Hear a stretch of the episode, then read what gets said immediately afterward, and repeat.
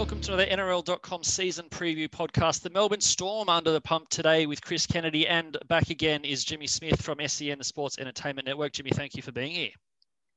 My pleasure, CK1. Thanks for having me. My pleasure. We're talking the Storm. They are the premiers. Um, they had to do it under all sorts of duress last year, living out of home, moving up to the Sunshine Coast.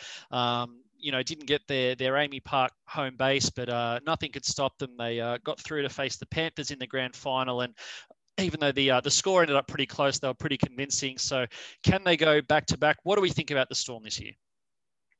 They turned adversity into a positive, didn't they? And it started the moment they touched down in the Sunshine Coast. And I'll never forget the interview. And if you want us to talk about uh, psycho babble and all the rest of it, Craig Bellamy said, "We're staying in a resort.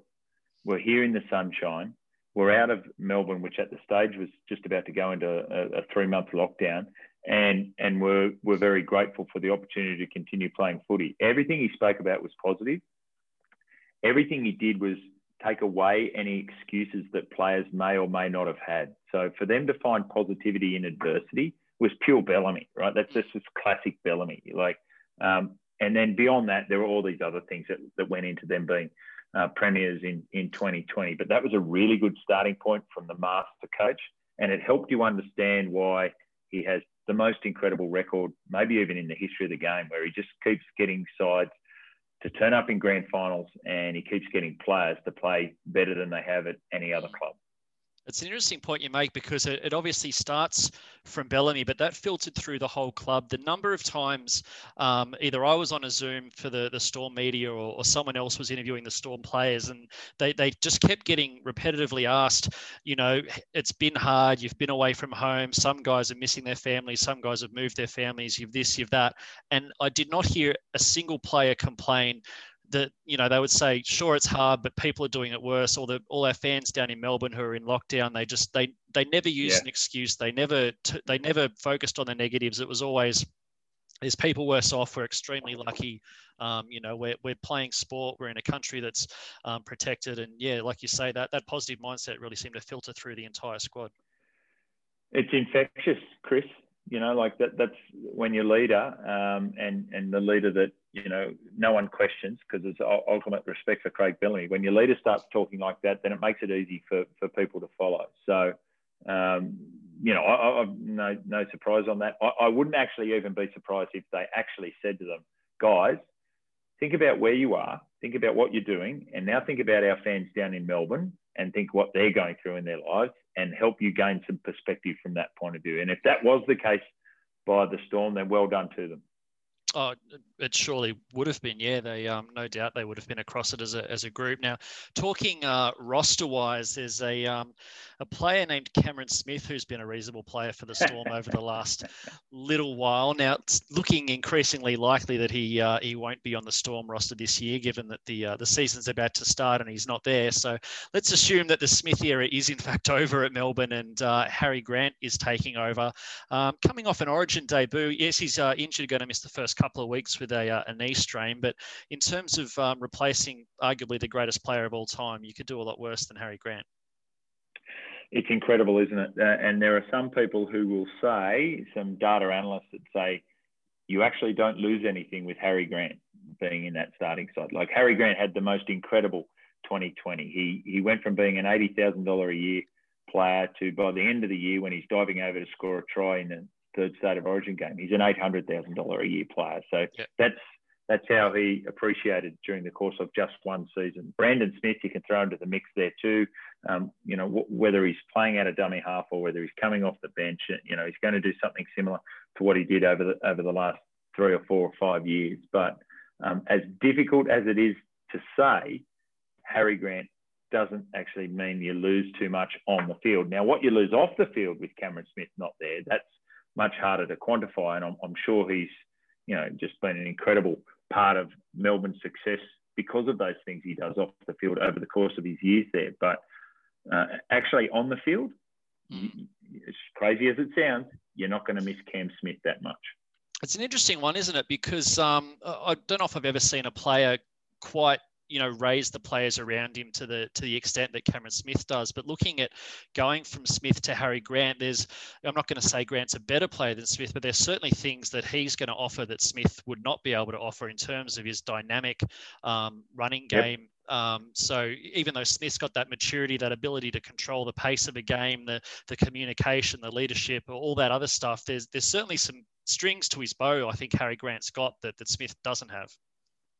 Yeah, really keen observation. Like, yes, he gets out of dummy half more than Cameron Smith. He has the capacity to hold players up and hold up defenders, uh, as Cameron Smith does. Um, defensively, he's very strong as well. So uh, he doesn't kick goals.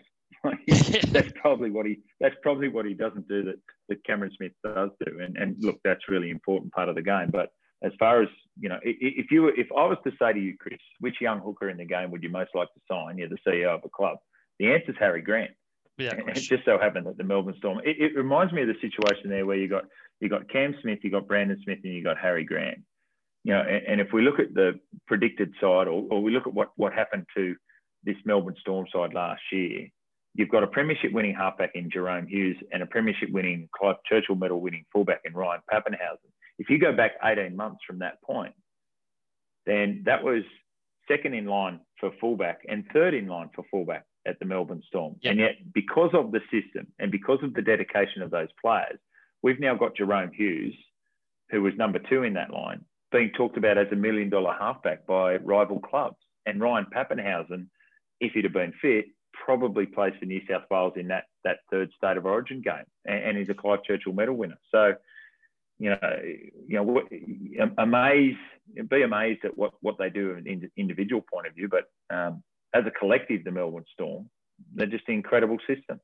It's a phenomenal production line, and the ability to turn players who have not been successful elsewhere into genuine top tier players at, at Melbourne is just uh, second to none. You, you, touched on the goal kicking. It's an interesting one. It is uh, an underrated sort of, or not maybe not underrated, but slightly overlooked aspect of the game when you, you sort of stumble across a team that hasn't quite got it right. They've let let their main goal kicker go and haven't quite prepared someone else to, to take over, and they start losing games by two and four points. It's uh, can be massive at the end of the season in terms of the ladder. And from the trial, it looks like a um, looks like a young Ryan Papenhuyzen may have been slotting them from the sidelines. So maybe may just be smooth sailing for the Storm in that department as well.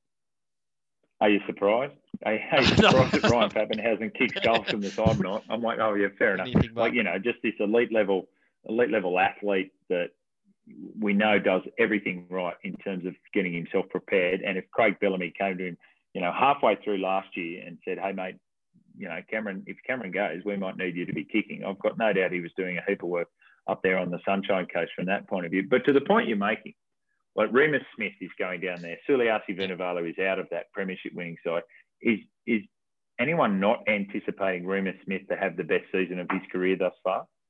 Yeah, and uh, I mean it's the Bryan Norrie factor, right? He's probably the the textbook example of a, a, journeyman player who goes down there and suddenly he's just a you know absolute top tier NRL player. But we saw you know Cheyse Blair unwanted by you know he went through Roosters and Manly and Parra without really nailing a first grade spot, got turned into a, a genuine NRL centre. You look at the the development of Justin Olam from a guy who was outside the anyone's best 17 into a you know a proper NRL first grade centre. You know, Tigers let Josh Addo-Carr walk, and then he's playing for playing Origin and playing for Australia once he gets into the the Melbourne system.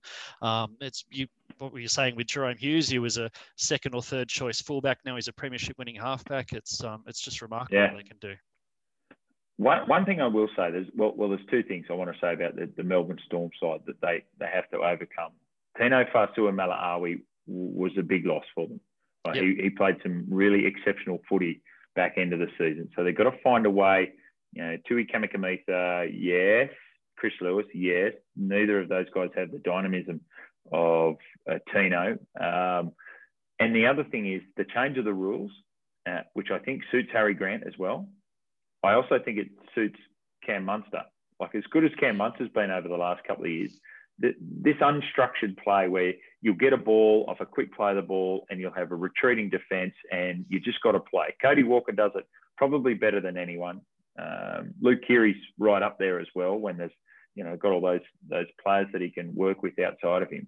Cam Munster's something similar. Like he, he's a guy who I don't know how he does it. He's not the strongest. He's not the fastest. He hasn't got the biggest step. Um, he, he, must have this this strength when he stands in those tackles and can can offload from that point or, or break through those tackles. Unstructured footy suits Cam Munster. Mm. So the new rules are going to suit Cam Munster even further as well. So I, I anticipate his and and wherever Cam Munster is, Ryan Papenhuyzen's got to be bobbing up alongside of him because um, he knows there's going to be opportunity there. That that's going to be a real key for them this year, and I think the new rules suit them. Yeah, that um, I mean that Origin three game just sums up Cameron Munster and what he can what he can offer to a team. It was one of the best games I think we've seen by a, a, Queensland number six in an Origin game, and I don't say that lightly for a jersey that was worn by Wally Lewis and, and Darren Lockyer amongst others. Well, that, that was the thing. Prior to the series, prior to the series, Cameron Munster said, Oh, I want to have the same impact on an origin series as Wally Lewis and Darren Lockyer. And I went, Oh, okay, Cameron. And and this is a guy who lasted two minutes in the second game. And by the end of the third game, I thought, you've had as much impact on an origin series as Wally Lewis and Darren Lockyer. Mm. Well, I mean, you think about it, upset win in the first game, he gets concussed early in the second, and they lose handily back for the third, and one of the great Origin performances. It's a um, it's a, a dominant series in the end for for Munster. And, and the beauty of that first win in in that Origin game was it wasn't pretty. What they did wasn't pretty, and New South Wales led ten 0 and then they just wore them down, and they wore them down on the back of Cam Munster's one his kicking game, but two his chasing game yeah. He's chasing and defense game. Like that's not sexy, Chris. Like that's yeah. that's the stuff that you know. That's the hard work. That if Cameron Munster, you get the sense if Cameron Munster went to any other club in the NRL, maybe there's a few exceptions, but you know that wouldn't be part of his game because he's a Melbourne Storm player. You think, yeah, yeah. That if you need me to do that, coach, and that's what Coach Bennett needed on the night. If you need me to do that, coach, I'll do it. And yeah. that's how they won the first game. Yeah, it's a phrase in footy I hear a bit uh, enough that's almost a cliche now. But you say someone's not an athlete; he's just an out-and-out footy player, and I think Cameron Munster probably epitomises that more than anyone. He's just an out-and-out footy player. Yeah, yeah, definitely. Hey, the other guy I want to mention, Nelson Asofa Solomona, different dude. Yeah, rides around Melbourne with, on his uh, moped with his thongs on, and you know, like he's he's he's a bit out there, Nelson. I, he's come. He still hasn't played his best football. Yeah. I mean, this is scary for the competition. I think I think Nelson's best football is in front of him. Yeah. Uh, and as a result of that, I, I, I would expect a, a, massive, not not quite breakout, but you know, uh, uh, his best season thus far for Nelson Aston mm. Solomona. Yeah, there's plenty of strings to, to their bows down there. I mean, don't forget, you know, Dale Finucane missed most of the second half of the season. He's back and fully fit. You know, Kenny Bromwich in the last couple of years has gone from being Jesse's little brother to one of the elite back rowers of the, the competition. It's um it's a lot of good players down there. Uh, undoubtedly, and and you know you're trying to find a weakness. You're trying to find a weakness, and you go, oh, Brenko Lee and Justin Olam in the centres, and you think about how strong Olam was back half of last year, and and Brenko Lee started the year he was trialing for the Rebels, and then he then he had a train a train and trial at the Melbourne Storm, and then somehow he made his way in there. He finished up a state of origin player, premiership winning state of origin player, and you know, and and as unlikely as that sounded at the start of the year, the great thing is that clearly he was good enough to do that because he showed it.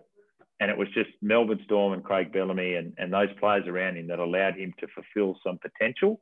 Um, and, and, and that's a great story in itself.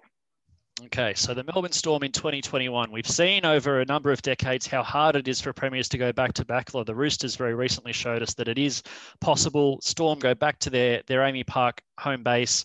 Um, they replaced the best player of all time with one of the, the best young players in the game today. Can they do it? Can they go back to back? Absolutely, they can. Not saying they will, but absolutely they can. They're thereabouts in the market. Um, there's a couple of other sides around them that I think you know, I think South Sydney, I think, I really think the Roosters will be strong again. Yep. Um, beyond those, beyond those three, you know, um, Penrith, I, I, think it's there's a real gap in the market. I, I think there's a gap yeah. in the market between the best four or five sites, um, four in particular. You know, South Melbourne Roosters, Panthers, uh, maybe Raiders. And so to see this, maybe Raiders to see this, uh, you know, Hodgson's going to be really important for them. But to see the Storm in another grand final in 2021, I would not be surprised, Chris. Nor would I. All we've got time for today, but Jimmy Smith, thank you again for joining us. Thanks for previewing the Melbourne Storm.